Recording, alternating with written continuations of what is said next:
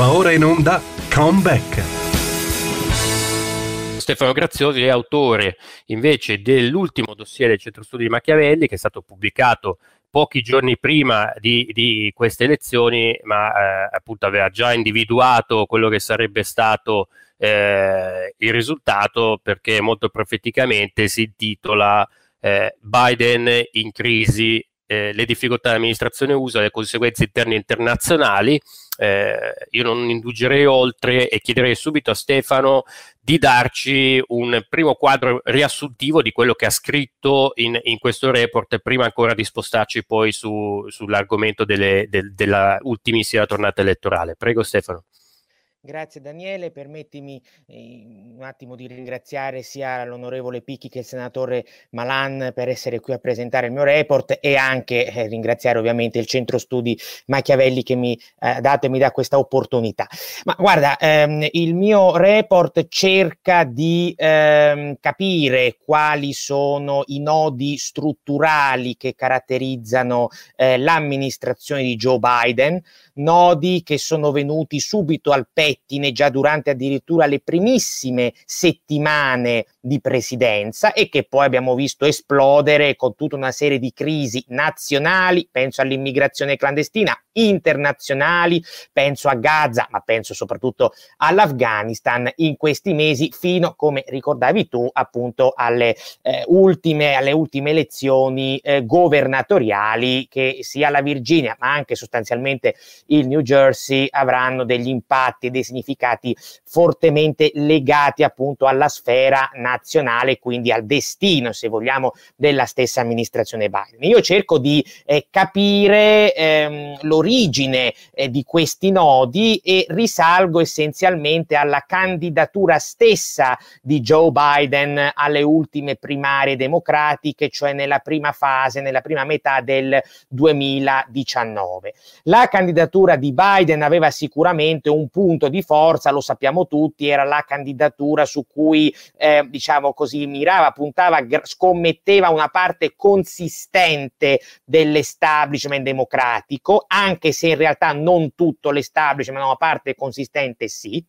ma questo era l'unico punto di forza che poi gli si è tramutato subito, se vogliamo, in un punto di debolezza. Perché? Perché almeno, almeno dal 2008 il Partito Democratico americano è sempre più spaccato al suo interno tra un fronte centrista di cui tutto sommato Biden storicamente era esponente e un fronte di sinistra, fronte di sinistra che tra l'altro non è neanche a sua volta compatto, ma è eh, diviso al suo interno in varie correnti e correnticole. Ebbene, le ultime primarie democratiche sono state le più affollate della storia americana. Ne scrivemmo anche, ti ricordi, un report nel 2019 proprio per il centro Machiavelli. Erano più di 20 candidati e però la stragrande maggioranza di questi candidati appartenevano chi più chi meno al mondo della sinistra, quindi Biden si ritrovò subito subito assediato da tutta una serie di, eh, di candidati che ovviamente volevano picconare quella che poteva, sarebbe potuta essere la sua, la sua leadership. E Biden ha sempre giocato sulla difensiva durante tutto il 2019, che era l'anno di preparazione alle primarie democratiche vere e proprie, quelle che in gergo si chiamano le primarie invisibili, quindi tutto l'anno precedente in cui ci sono dibattiti, finanziamenti, eccetera. E che cosa è successo? Che quando appunto la, ehm, diciamo, Biden si è confrontato, ha iniziato a confrontarsi con le urne, con i primi appuntamenti elettorali, fu un disastro. Caucus dell'Iowa andò malissimo, le primarie del New Hampshire più o meno la stessa cosa e iniziò, come dire, eh, a scattare un allarme rosso perché il timore da parte delle alte sfere del Partito Democratico è che continuando in, que- in quel modo, tutto sommato ci sarebbe stata una, co- una sorta di, eh, di, di, di gioco al massacro in cui nessuno sarebbe alla fine riuscito ad imporsi perché c'erano tutta una serie di candidati che non erano esattamente, come dire, forti o carismatici. E allora cosa è successo? È sceso in campo dietro le quinte, l'ex presidente Barack Obama. Lo hanno riportato questo vari, vari organi di stampa molto autorevoli, cito nel report nella fattispecie un articolo di NBC News a cavallo tra fine, fine febbraio e inizio marzo 2020. Barack Obama inizia quindi a fare un po' da grande regista di queste primarie, spingendo i vari candidati che ancora erano in corsa, ma che non avevano grosse chance, ad abbandonare il campo e a sostenere appunto Biden. Ricordate a inizio, febbra- a inizio scusatemi, marzo 2020 ci fu tutta una pletora di candidati che improvvisamente si ritirarono per dare subito l'endorsement a Biden. E questo è stato, diciamo, il primo, il primo passo per puntare su di lui. Perché Obama punta su Biden? Si è detto banalmente perché Biden era stato il suo vicepresidente. In realtà non è così e questo cerco di spiegarlo nel report attraverso una serie di prove. La prima prova sta nel fatto che a dicembre 2019, cioè prima che iniziassero le primarie vere e proprie,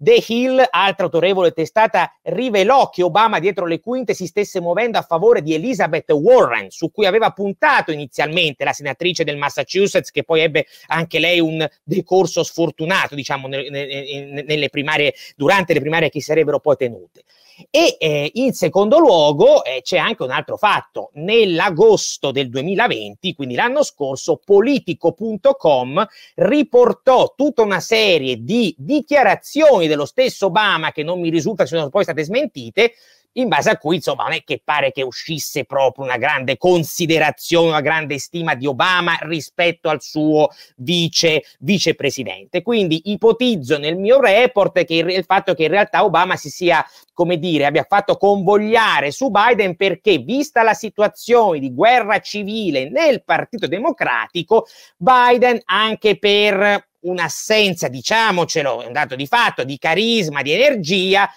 insomma, sarebbe stato magari il nome su cui le varie correnti avrebbero potuto trovare una sorta di tregua armata.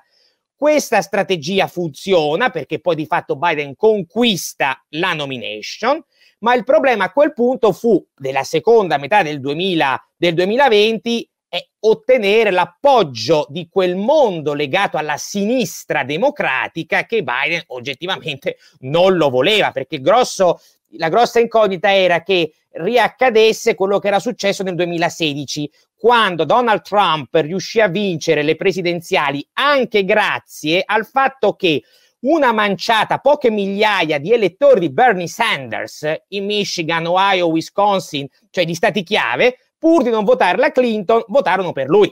Allora a quel punto, diciamo, c'è stato un tentativo da parte di Biden di accattivarsi l'ala sinistra e a quel punto Biden ha iniziato a fare una serie di promesse molto spostate appunto a sinistra, soprattutto sull'immigrazione clandestina. Questo ha creato una sorta di, diciamo, alimentato una serie di speranze nella sinistra dem, da Bernie Sanders, Ilano Mara, Alexandria Ocasio-Cortez, eccetera, speranze che però poi alla prova dei fatti, quando Biden ha vinto di misura, è arrivata alla Casa Bianca, sono state quasi completamente disattese, perché come spiego nel report, sul tema appunto dell'immigrazione clandestina, che è il tema principe secondo me da questo punto di vista, perché tra l'altro avrà prevedibilmente una ripercussione forte sulle elezioni metà mandato l'anno prossimo, sull'immigrazione clandestina Biden non ha fatto quasi nulla di quello che aveva promesso alla sinistra democratica e anzi in alcuni casi, in alcuni casi ha riconfermato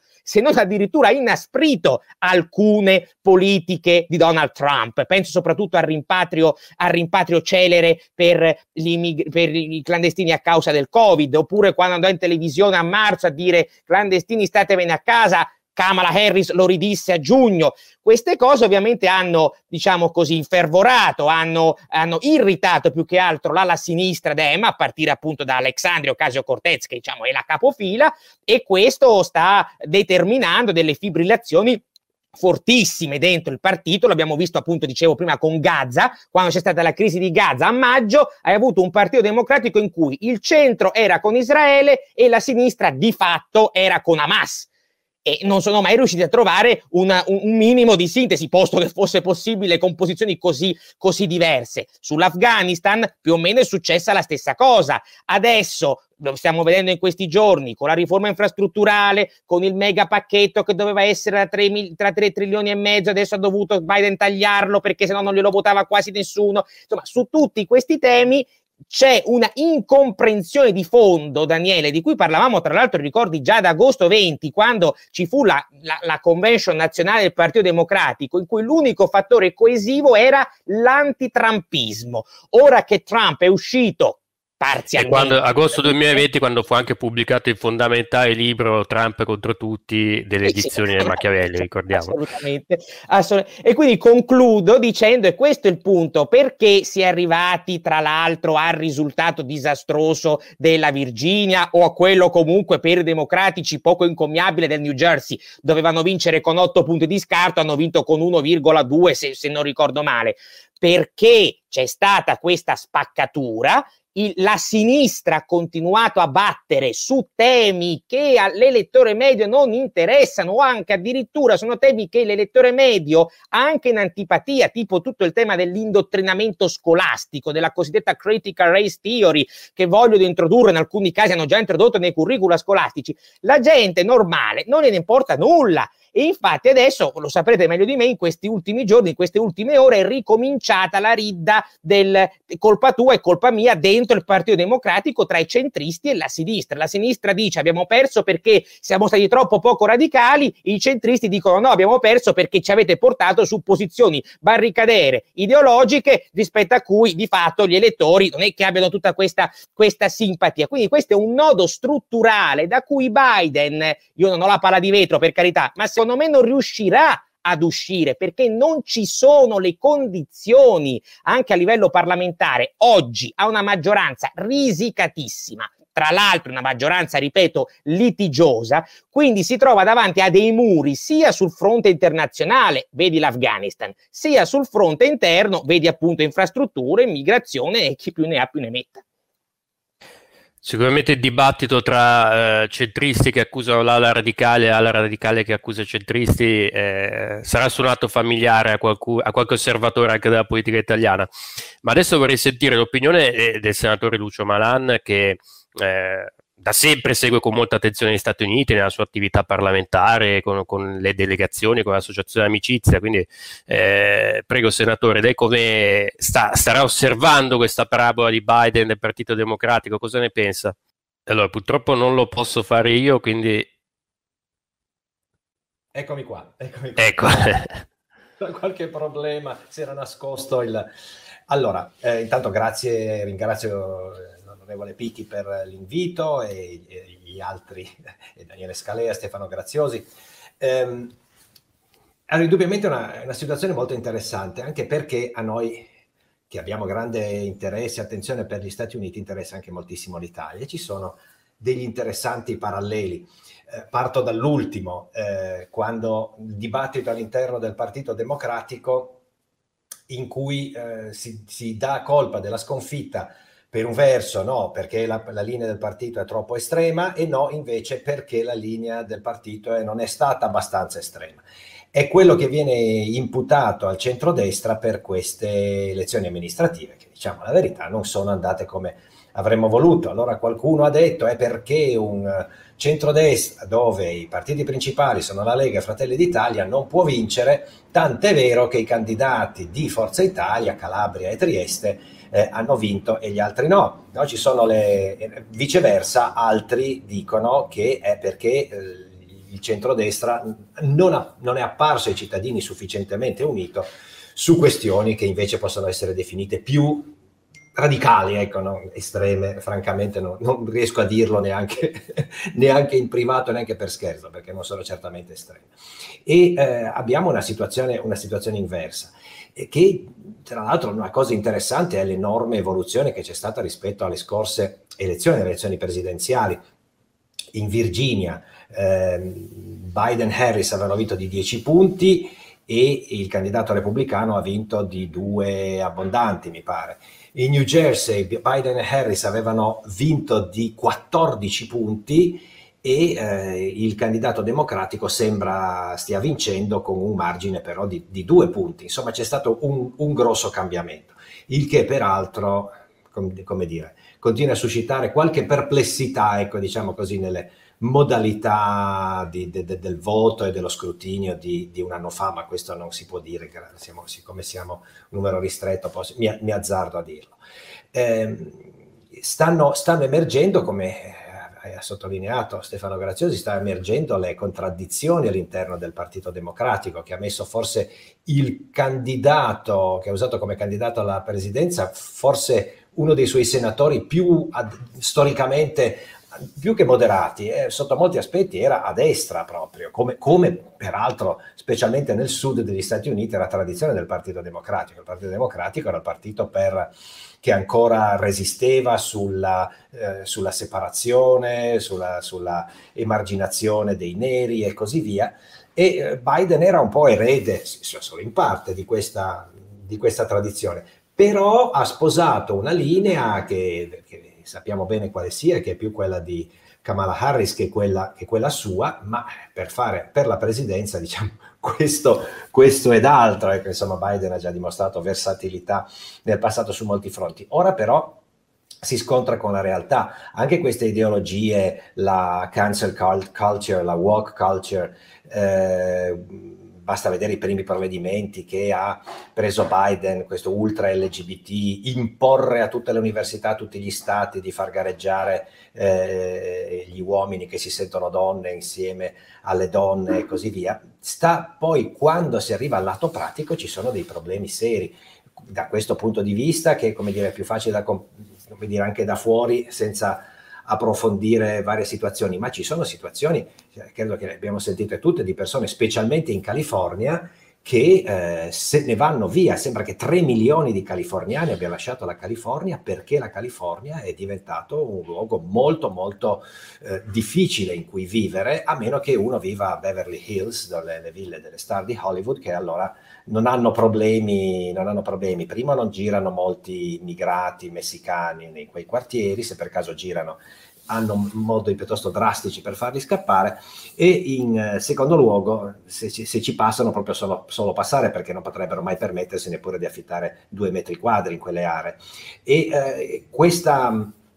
questa situazione ha dei riflessi sia sul punto di vista eh, del, della, della, sicurezza dei cittadini sia dal punto di vista economico dove tante aziende sono in gravi difficoltà eh, il eh, marcia indietro completo di Biden rispetto a Trump che aveva conquistato gli Stati Uniti per la prima volta dopo molti decenni l'autonomia energetica stanno avendo dei riflessi non soltanto strategici che per ora non, non si possono riscontrare ma anche proprio pratici con delle difficoltà di approvvigionamento con la, la benzina che ha raggiunto livelli stellari che pensavano che gli americani pensavano che si potessero raggiungere solo in Europa cosa che per loro non è proprio un grosso complimento, in questo senso parlare di Europa,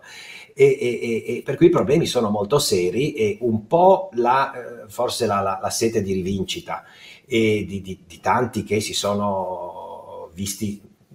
in apparenza e comunque molti credono che sia stata proprio soffiata la vittoria e in parte proprio le questioni pratiche che hanno visto fallire la, la ricetta Biden. Ultimissima cosa, qui c'è ancora emergono più come sempre, come da molto tempo negli Stati Uniti e solo da poco tempo in Italia si è preso una certa coscienza di questo, che eh, la battaglia, si è sempre detto, si vince al centro. Attenzione, si vince prendendo i voti, per cui se tu per f- conquistare gli elettori di centro stufi tutti gli elettori più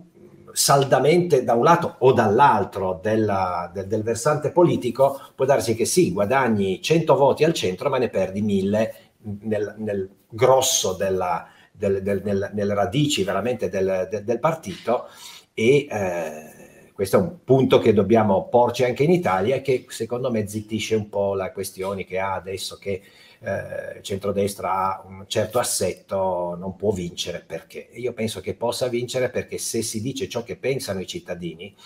eh, si convincono anche i tantissimi che per esempio alle ultime amministrative non sono andati a votare per vari motivi, forse anche perché era sicuramente anche perché erano amministrative, ma anche per altri. Grazie.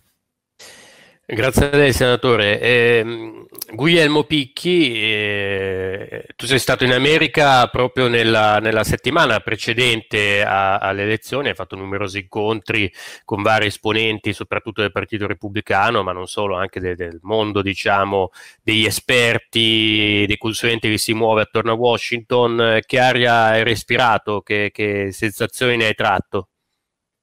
Ma allora, intanto grazie, grazie a Daniele, grazie a Stefano per il, per il report e a Lucio di, di, di, di, essere stato, di essere qui con noi a commentare eh, diciamo, gli Stati Uniti, Biden e i risultati elettorali. Ma eh, io faccio una considerazione di fondo. Eh, in Italia del vero dibattito profondo che, che avviene negli Stati Uniti mh, mm, se ne parla poco e se ne capisce ancora meno. Eh, io ero assente da, da, da, frequentare di persona, eh, ci sono sempre contatti via mail, via, via, telefono, ma sono diversi da quelli personali. E frequentando, eh, avendo l'opportunità di poterlo fare, quindi eh, esponenti di, di di tutte le ale del, del, Partito Repubblicano e in diverse parti del, del, paese, ex membri dell'amministrazione Trump, ma anche sen- senatori e deputati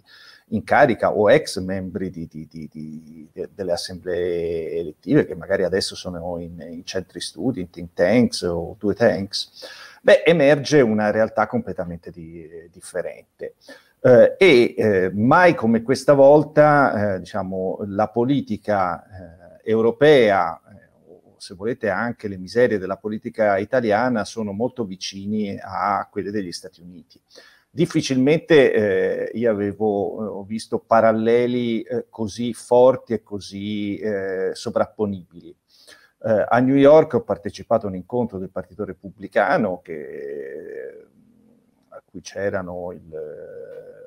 figlio di Rudy Giuliani, Andy Giuliani e il, l'ex portavoce della Casa Bianca, Sean Spicer, beh, eh, il, il, tono del, di come hanno parlato ai, ai repubblicani lì riuniti, oltre 100, 100 persone, era nella sostanza lo stesso tipo di eh, discorso che avremmo potuto fare eh, io e il senatore Malan in una delle nostre sezioni o, o in uno dei nostri circoli cambiava la lingua, eh, l'inglese e l'italiano, ma la tipologia di discorso era assolutamente lo, lo, stesso. Gli Stati Uniti per la prima volta hanno di fronte a loro eh, una sinistra radicale che cerca di imporre la, la propria agenda, che è molto eh, presente sui, sui, media che sono completamente biased eh, a, a sinistra, eh, in una opinione pubblica o in esperti che sono molto, molto vocali, non solo sui media, ma anche su tutti i think tanks, e che descrivono l'avversario, ossia i repubblicani e eh, l'equivalente di quello che avviene da, da, da, da 25 anni a noi. Eh, insomma, eh, io e Lucio abbiamo avuto prima l'odio su Berlusconi, ora abbiamo l'odio sulla, sulla, destra rappresentata da Salvini e Meloni, ma il linguaggio eh, del, della sinistra è lo stesso. Ecco, gli americani non erano abituati a questo, hanno trovato la stessa identica situazione. E eh, il Partito Repubblicano ha maturato una consapevolezza che prima non c'era. Per cui questa eh, divisione che in Europa vuole essere, si descrive del Partito Repubblicano tra trampiani e moderati, è in realtà molto meno netta di quanto si vuole far credere, perché c'è una grande consapevolezza nel Partito Repubblicano che eh, solo uniti si riesce a portare a casa il, il risultato. E vengo a descrivere il risultato del, della Virginia, che secondo me è estremamente importante eh, e se volete eh, riguarda anche il, il, dibattito interno che c'è nel, nella mia parte politica, ma nel centrodestra in generale, cioè, sia quanto essere di lotta e quanto essere di governo. Ecco, eh, la Virginia è la dimostrazione che si può essere al tempo stesso di lotta e di governo e riuscire a fare sintesi e essere una proposta vincente nei confronti degli, degli elettori. Eh, Lucio lo ha ricordato, si partiva da eh, considerare la Virginia uno stato blu assolutamente raggiungibile. Eh, per la prima volta, credo, in 15 anni, eh, i repubblicani hanno portato a casa tutte e tre le cariche statali, quindi il governatore, il vicegovernatore e attorney general, e hanno preso, ripreso la maggioranza dell'Assemblea legislativa della, uh, della Virginia. E il tema, oltre a essere quelli tradizionali del centrodestra, quindi meno eh, burocrazia, meno tasse, più sicurezza, eh, è andato a toccare, e forse è la prima volta che a destra in modo così rilevante, eh, un tema che è anche all'ordine del giorno del dibattito politico italiano, ossia combattere le ideologie, uso il termine al plurale, che la sinistra vuole imporre eh, in tanti luoghi della vita normale degli americani, come a noi italiani o degli europei in generale. In Virginia in particolare si è sviluppato un caso interessantissimo, eh, in cui credo che eh, il risultato sia stato decisivo per mobilitare l'elettorato eh, degli indipendenti soprattutto, ma anche a demotivare la base democratica sul tema dell'educazione eh, tema dell'educazione in cui, eh, per farla breve, ha un, una specie di eh, consiglio scolastico nella contea di Loudon, eh, il padre di una ragazza che era stata eh, stuprata, molestata, c'è un processo in corso di, di, di, quindi i fatti saranno verificati, che è andata a lamentarsi al consiglio scolastico per tutta una serie di idee che venivano imposte eh, quindi nel curriculum didattico dei, degli studenti, in particolare la, la, la, la, teoria razziale, i sensi di colpa, la teoria gender, cosa che è assolutamente in cima anche al dibattito italiano, vedi quello che è avvenuto in Senato e Lucio nel testimone ci potrà dire su, sul, sul DDL ZAN, eh, che è pura ideologia che vuole essere imposta nell'educazione anche dei nostri figli. Su questo tema eh, il eh, padre di questa povera ragazza eh, è stato arrestato nel corso della, uh, della riunione, dopodiché eh, il, eh, diciamo, certi, l'associazione degli school board nazionali ha definito che doveva essere invocato il Patriot Act, quindi l'Attorney General degli Stati Uniti doveva intervenire e eh, l'FBI doveva essere chiamato in causa per prevenire eh, certi comportamenti da parte di genitori che erano considerati alla stregua di terroristi domestici. Ecco, questa ideologia estremizzata ha eh, portato una sollevazione tra tutti, diciamo, i, i liberi pensatori a destra eh, e è stato forse il fattore determinante per la vittoria in, uh, in Virginia. Uh, aggiungo di più, uh, sempre Lucio l'ha ricordato, eh, Ciattarelli era eh, candidato governatore della, nel New Jersey, eh, doveva essere diciamo, la vittima sacrificale di turno eh, per diciamo, una sconfitta onorevole. Eh, alla fine credo che la distanza sia di eh, meno di 40.000 voti e l'1, qualche cosa, non, non siamo arrivati al, al, al 2%, con un risultato in termini numerico eh, stratosferico. Eh, anche qui perché ci sono tutta una serie di cose specifiche di normale amministrazione in cui la sinistra purtroppo racconta sempre una realtà che non c'è.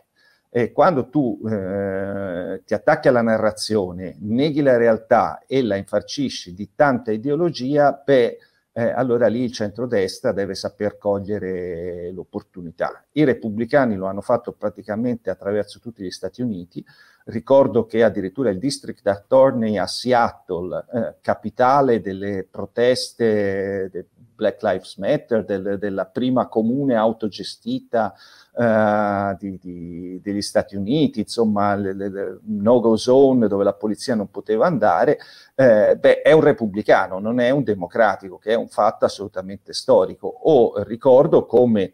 eh, a Minneapolis si è votato, era sponsorizzato da Ilham Omar, quindi dall'area più radicale del Partito Democratico, eh, volevano sciogliere, eh, hanno messo ai voti un referendum, lo scioglimento del locale Dipartimento di, di Polizia, sostituendolo con una non meglio identificata eh, ente di sicurezza municipale, con cui eh, è stato bocciato di più di 20 punti, se non, se non ricordo male. Quindi, eh, ehm, per concludere, il, le, la sinistra, se rimane su ideologia e su eh, narrazione non attinente alla realtà, eh, finisce per eh, scontrarsi eh, al proprio interno, di fare congresso permanente e lo fa in Italia come negli Stati Uniti. I repubblicani, come il centrodestra in Italia, devono avere la consapevolezza di eh, unirsi per portare avanti la, la, propria agenda e se lo fanno facendo sintesi, scegliendo le persone eh, ottimali, sono vincenti. Credo che sia un'ottima lezione eh, anche per la politica italiana e anche per il dibattito interno al eh, nostro, parlo in questo caso della Lega, ma al centrodestra nel suo complesso, per avere una proposizione vincente. E proprio su questo tema vorrei eh, stimolare ancora il senatore Malan, perché eh, appunto citavi Guglielmo la battaglia negli school boards che c'è stata in Virginia e non solo, che ha riguardato sicuramente la teoria gender e poi anche la, la, la cosiddetta critical race theory, che è anche un altro fenomeno molto meno noto del genere di cui ormai penso nessuno dubiti che sia già approdato in Italia e che sia già in corso a pieno indottrinamento, ma in realtà anche la teoria critica della razza, cioè l'idea che tutte, detta in soldoni, tutte le istituzioni politiche, economiche, sociali e culturali dell'Occidente siano costruite esclusivamente per garantire il dominio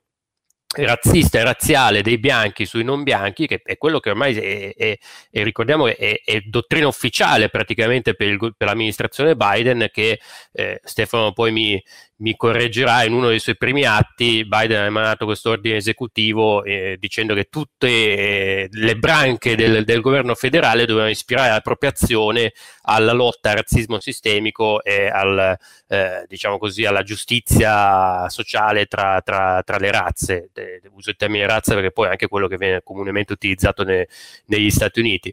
Eh, di, ripeto, dottrina che purtroppo sta arrivando anche... Mh, in Italia chi frequenta i dipartimenti universitari di area sociologica, politologica, storica, letteraria lo sa benissimo, eh, chi segue gli influencer culturali che, che, parlano ai nostri giovani sa che queste sono delle tendenze che stanno arrivando, ma basti pensare a, alle cose che spesso sentiamo da, da, da, dalla Murgia o dalla nuova intellettuale di riferimento della sinistra Chiara Ferragni, cioè stiamo andando verso quella direzione. Questo è secondo il mio punto di vista, mi pare di capire che anche Guglielmo sia, sia in linea, ma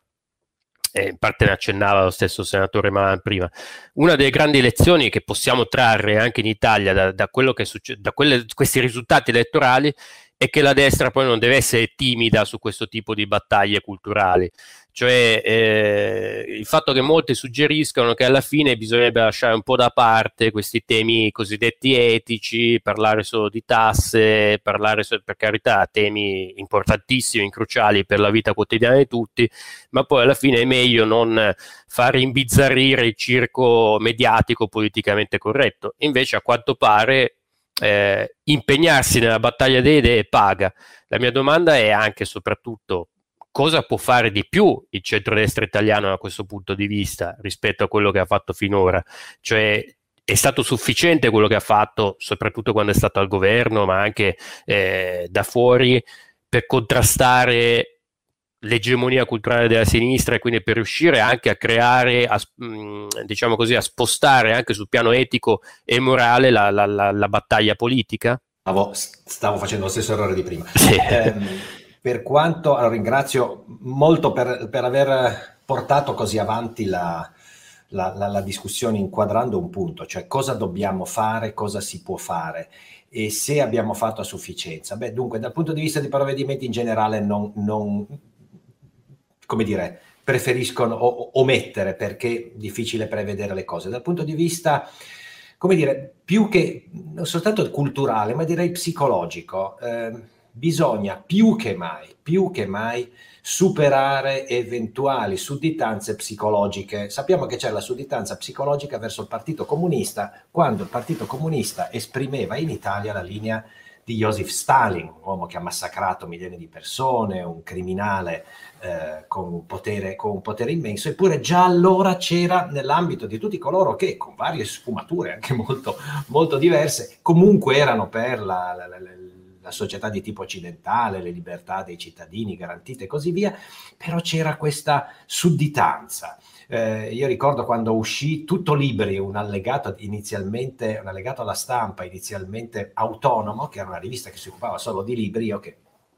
all'epoca avevo anche un pochino più tempo per leggerli e comunque già avevo la passione, cioè bellissimo. Bene, ricordo che la rubrica più lunga era, cioè categ- c'erano le categorie, non lo so, ehm, economia, narrativa, eccetera, poi c'era una categoria di altrettanta importanza che era marxismo, cioè la maggior parte, un numero tipo 20-30% di libri all'epoca erano sul marxismo, perché dovevano parlare bene anche di Marx quelli che in teoria si opponevano. Ecco, credo che oggi più che mai dobbiamo avere questa coscienza che non si può eh, dire sì a queste cose, sì ma un po' di meno, no? Eh, la cancel culture sì ma un po' di meno, la gender, la teoria gender eh, sì ma noi siamo moderati allora facciamo un po' di meno, perché così siamo perdenti, perché se sposi una teoria radicale proprio dal punto di vista del concetto come per esempio appunto le teorie, le teorie gender, o la sposi o non la sposi, cioè se eh, uno può essere uomo, donna, a seconda di come si sente, a seconda di come si sveglia, è così e basta, non puoi dire sì va bene ma, ma un po' di meno. Tutt'al più ritardi di un po', almeno nelle intenzioni, ritardi di un po' i passaggi più estremi, ma poi ci arrivi, perché poi deve arrivare, deve arrivare alla fine. Quando si comincia a vietare, come, a, come due eh, deputate del PD hanno introdotto a tradimento un emendamento che vieta le pubblicità sessiste e vai, e vai a sapere cosa sono, che offendono le, le, qualche etnia, boh, che offendono qualche credo religioso. Che cosa vuol dire che offendono? Su, capaci di suscitare, di ledere la dignità. Per cui non lo so, se uno dei tanti eh, predicatori evangelici che conosco gira, che girano con eh, lo sticker dell'auto Gesù è figlio di Dio, eh, Cristo salva e così via, offendono forse, probabilmente, eh, i, i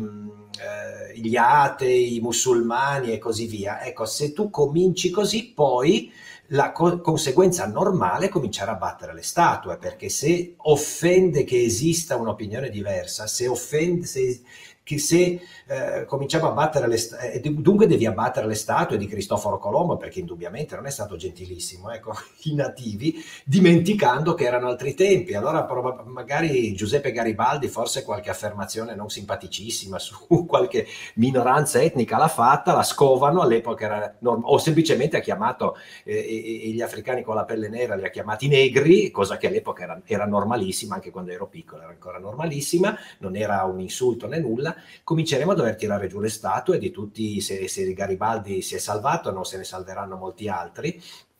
con una cosa che in realtà è proprio la distruzione della nostra civiltà. Io sono convinto eh, e, e, come dire, e, e, esplicito quello che avevo detto prima, che uno schieramento politico deve essere fortemente, deve essere intransigente sui principi fondamentali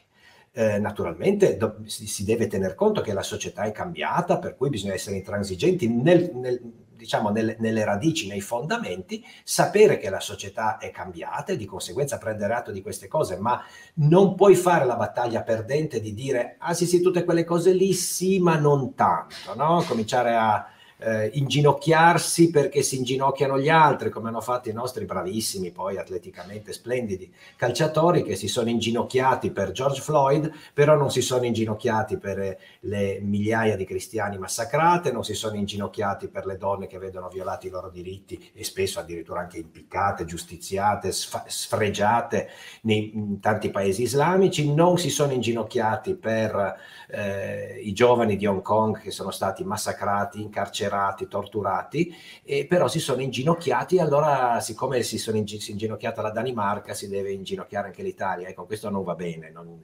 eh, è, è, molto simbolico trovo questo e se ci si inginocchia, si comincia a inginocchiare, allora diteci cosa fare, diteci come votare, diteci come parlare. Un, un, c'è proprio questo, sempre questa aggressività e cito, chiudendo, l'episodio in cui al Senato... Eh, è stato fermato il disegno di legge Zan c'è stato un normalissimo, io l'ho visto tante volte, visto che è stato riproposto, c'è stato un normalissimo applauso di soddisfazione quando arriva un risultato importante, a maggior ragione quando era inaspettato, perché sulla base dei, dell'indicazione di voto dei gruppi dovevamo perdere noi, il centrodestra doveva perdere, sono applausi e qualcuno ha avuto il torto di fare anche così, di, di, di scuotere le braccia coi, coi pugni, cosa francamente, cioè nessuno ha fatto scene sguaiate come devo dire in passato abbiamo visto, non, non soltanto a sinistra, è stata semplicemente un'esultanza e c'è stata la colpevolizzazione, sono stata una eh, trasmissione televisiva dove non soltanto un esponente del Movimento 5 Stelle, ma un compassato giornalista e un raffinato intellettuale dicono, ma vabbè, votare in quel modo lì ancora, però esultare, cioè tu ti devi, puoi anche per ora votare nel modo che ritieni, però ti devi vergognare, dunque quando vinci zitto e, e, e, testa bassa e coprire la testa. Ecco, non dobbiamo assolutamente vergognarci delle nostre idee, perché sono le idee della libertà, sono idee che hanno forgiato il mondo così com'è, sono idee che, devo dire purtroppo, consentono a chi porta avanti ideologie demenziali e spesso anche criminali di poterle eh, esprimere in pubblico, cosa che sotto il loro regime sarebbe sicuramente impossibile. Sì, io direi che eh, la bocciatura di una legge assolutamente liberticida che introduceva una teoria eh, demenziale che ha effetti gravissimi su, sui, sui, più giovani avrebbe meritato un'esulta- un'esultanza anche più forte, anche più eh, plateale di quella che ha avuto. Quindi, come dire, lasciamo pure che piangano e si disperino i, i propagandisti dall'altra parte quando diciamo noi. Eh, so che il senatore eh, ci dovrà lasciare adesso comunque a minuti, quindi colgo l'occasione per ringraziarlo moltissimo della sua partecipazione. Grazie, grazie a voi. E adesso tornerei da Stefano e tornerei anche all'analisi. Saluto adesso educatamente sì, così prego. non rischio di soffiato, anche se è molto interessante il dibattito, dovrei sentirlo tutto. Arrivederci. Grazie senatore, arrivederci alla prossima. E, ehm, diceva Stefano, torniamo adesso all'analisi del voto americano, quello più recente in particolare. Eh, tra i tanti eh, luoghi dove si è votato c'è anche un collegio in Texas, il collegio 118 della Camera del Texas, apparentemente potrebbe essere di, di scarso interesse. In realtà eh, diversi analisti si sono focalizzati su questo risultato perché questo è un collegio che sta vicino a, a San città, grande città del Texas, mh, mm, dove il 70% de, della popolazione è ispanica. I bianchi sono una minoranza, eh, credo meno di un quarto de, de, del totale. Si è già votato nel 2020, aveva vinto il candidato democratico e ispanico con 16 punti percentuali di vantaggio sul repubblicano, siccome nel frattempo questo democratico ha deciso di dimettersi, si è rivotato, quindi una supplettiva, e eh, clamorosamente lo stesso candidato repubblicano che si è ripresentato ha vinto, è riuscito a vincere questo seggio. Quindi perché è interessante? Perché i democratici scommettono moltissimo sul voto de- degli ispanici a livello nazionale, perché grazie all'immigrazione di massa da- dall'America Latina eh, gli ispanici sono una componente etnica che sta crescendo di più, eh, e in particolare in Texas, una delle roccaforti del Partito Repubblicano, che però di anno in anno sembra dare dei segnali di spostarsi verso, verso i democratici, che coltivano questo sogno di riuscire appunto a, a prenderselo, a conquistarselo prima o poi. Eh, questo voto unito anche a la capacità che aveva avuto Trump di attrarre una parte de- del voto latinoamericano sembra sfidare un po' questa narrativa e questa speranza dei democratici. Tu hai analizzato molto anche il voto, eh, ricordo alcuni tuoi articoli durante le primarie democratiche in cui analizzavi il voto dei latinos proprio in quell'occasione. Qual è la tua opinione? Eh, I democratici hanno scommesso troppo sull'idea che ci fosse un blocco, diciamo un voto monolitico, eh, un po' come succede per gli afroamericani che votano in massa per i democratici, che quindi bastava eh, lasciare più o meno le porte aperte all'immigrazione per vincere o questo risultato come idea è un fuoco di paglia a tuo avviso? No, secondo me non è un fuoco di paglia e anzi evidenzia un dato uh, strutturale che riguarda i latinos ma riguarda anche gli afroamericani. Comincio rispondendoti con quello che mi disse a ottobre 2020 quando intervistai eh, il, uno dei, dei, responsabili della campagna elettorale di Trump per il voto sia dei cattolici che degli ispanici, Alfonso Aguilar, E io gli, gli, feci la domanda, dico, ma Trump è razzista? Perché tutti dicono che Trump è razzista. Lui tra l'altro è ispanico, ovviamente, dal nome si capisce. E lui mi disse, no, la differenza è che i democratici vanno sul tema della politica identitaria e quindi soffiano sul fuoco de- di divisioni che in alcuni casi addirittura essi stessi artificiosamente vanno a creare. Invece Trump parla all'americano, all'americano in quanto tale. L'americano che appunto può essere bianco, può essere nero, può essere latino, può essere asiatico e così via. Perché Trump portava avanti un discorso di tipo nazionale. E questo lo scrissi anche l'anno scorso eh, eh sulla verità a un certo punto, facendo vedere come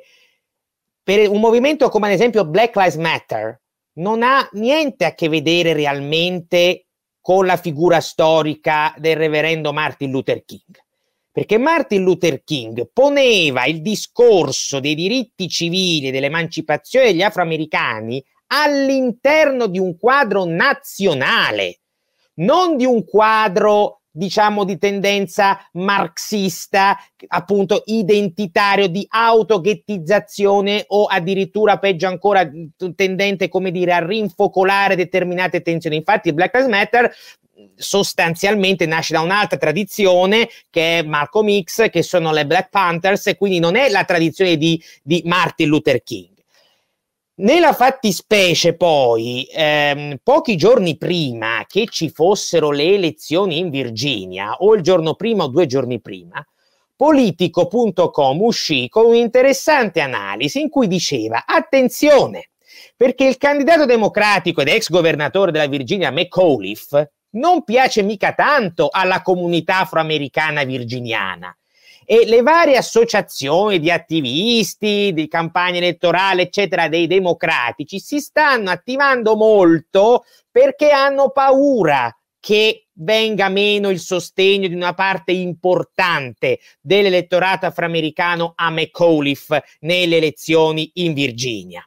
Quindi il tema, voglio dire, è molto complesso e Trump sotto questo aspetto, nonostante la narrazione che ovviamente gli avevano cucito addosso di essere un razzista, ha avuto il merito di mettere al centro, perché ricordo che rispetto al 2012, presidenziale 2012, quando il candidato era ricordi, repubblicano, ricordiamo era Mitt Romney contro Barack Obama, Trump, sia nel 2016 che nel 2020, ha incrementato nel supporto da parte delle minoranze etniche, da parte sia degli afroamericani che soprattutto, come ricordavi Daniele, degli ispanici. La Florida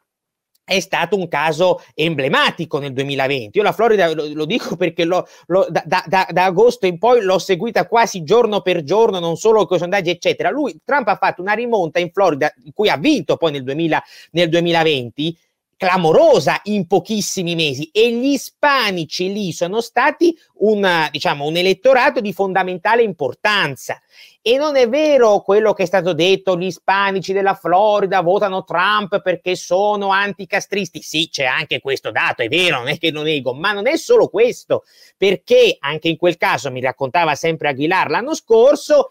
un, c'era un tema di eh, ispanici eh, anche di seconda e terza generazione che non si ritrovavano più nelle politiche del Partito Democratico, magari l'avevano notato fino a poco prima. Molti cattolici, ad esempio, ispanici cattolici, avevano, cominciavano ad avere dei, dei, dei, grossi problemi, non solo per le posizioni di Biden e della Harris sull'aborto, ma anche perché ricorderei che la Harris, per esempio, quando era senatrice, nei confronti dei cattolici non è che abbia mai avuto degli atteggiamenti, non dico amichevoli, ma quantomeno corretti. Mi ricordo ad esempio a fine 2018 che si mise a questionare il fatto che un giudice federale che era stato nominato da, appunto da Trump appartenesse all'Associazione Cattolica dei Cavalieri di Colombo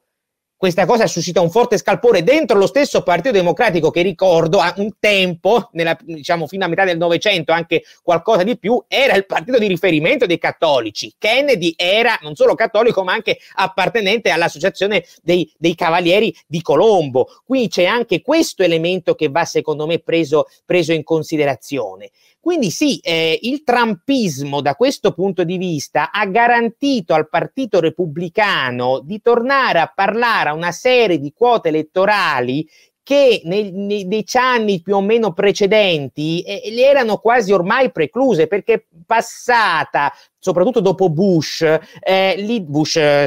Junior intendo, l'idea che le, le, le, le mm, come si dice, le, minoranze etniche votassero automaticamente per i democratici, cosa che ovviamente non è, non è così. E adesso quel fronte si sta sfaldando sempre di più perché sono sempre di più quelli che iniziano ad avvicinarsi al Partito Repubblicano. Quindi concludendo, il caso Virginia, come diceva appunto prima l'onorevole Picchi, è interessantissimo perché il caso candidato e ormai nuovo governatore Yankee è riuscito a mettere insieme diciamo, il Partito Repubblicano nella sua complessità, includendo Trump, ma andando anche oltre Trump, o meglio, più che oltre, mi spiego, non evitando diciamo di, di, rendere quelle elezioni un referendum su Trump. I repubblicani non devono fare questo, i repubblicani devono parlare a tutte quelle che sono le loro articolazioni interne, articolazioni però rispetto a cui Trump resta decisivo, perché quando lui ha detto dopo la Virginia il voto della mia base è stato fondamentale, è vero, perché se uno si va a vedere le varie, le varie contee virginiane che hanno votato, le contee storicamente trampiste come Bedford, hanno avuto una, una mobilitazione enorme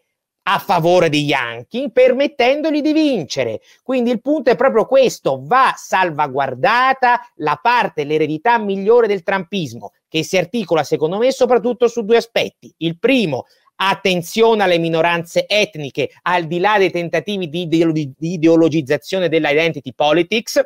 molto cara ai democratici di San Francisco, San Francisco Democrats, come li chiamava, li chiamava Reagan, e dall'altra parte attenzione sempre di più alla working class, perché il voto della Virginia è stato un voto che è soprattutto sostenuto da una working class che ormai non ha più niente a che spartire con un partito democratico che segue delle visioni liberal progressiste, se vogliamo chiamarle liberal progressiste, totalmente scollate totalmente scollate dalla realtà, perché poi attenzione, i democratici appunto i San Francisco Democrats, come Kamala Harris ad esempio, sono tendenzialmente figure che non hanno niente da dire al ceto operaio, non hanno niente da dire appunto alla working class, perché probabilmente, lo dico con grande rispetto, una come Kamala Harris, una, gli operai li ha visti soltanto con il binocolo se li ha visti. E in questo c'è anche da fare una distinzione, per esempio, con Bernie Sanders, che è un radicale, ma che comunque ha più, come dire, ha più dimestichezza con il mondo operaio. Invece il Partito Democratico si sta spostando ormai sempre di più verso un, una, un'astrazione che eh, di fatto non ha, non ha, una base e questo lo, lo si capisce bene anche nel New Jersey Jersey, perché nel New Jersey, da quanto mi costa, Murphy, il, il governatore uscente che, che, ha vinto per un soffio, non è un centrista, è un appunto un liberal progressista molto legato a questo tipo di, di battaglie, diciamo così, ideologiche. Murphy nel 2017 eh, aveva vinto, mi pare, col 14% di scarto col 14%, adesso con l'1. Quindi, e concludo proprio, eh, qualche esame di coscienza il Partito Democratico dovrebbe farselo, ma non credo che lo farà perché, come diceva all'inizio, stanno già litigando e Joe Biden non è in grado, ma che credo che nessuno lo sarebbe, non è soltanto un problema suo individuale, non è in grado di tenere insieme eh, questi due mondi che sono ormai due mondi completamente diversi, finito, tolto lo spauracchio in qualche modo Trump, che comunque sta tornando in, qual- in qualche forma e questo partito non ha una ragione, il Partito Democratico, di, di coesione e questi sono inevitabilmente i risultati. Grazie mille a tutti coloro che ci hanno seguito e alla prossima. Come back. Avete ascoltato Come Back.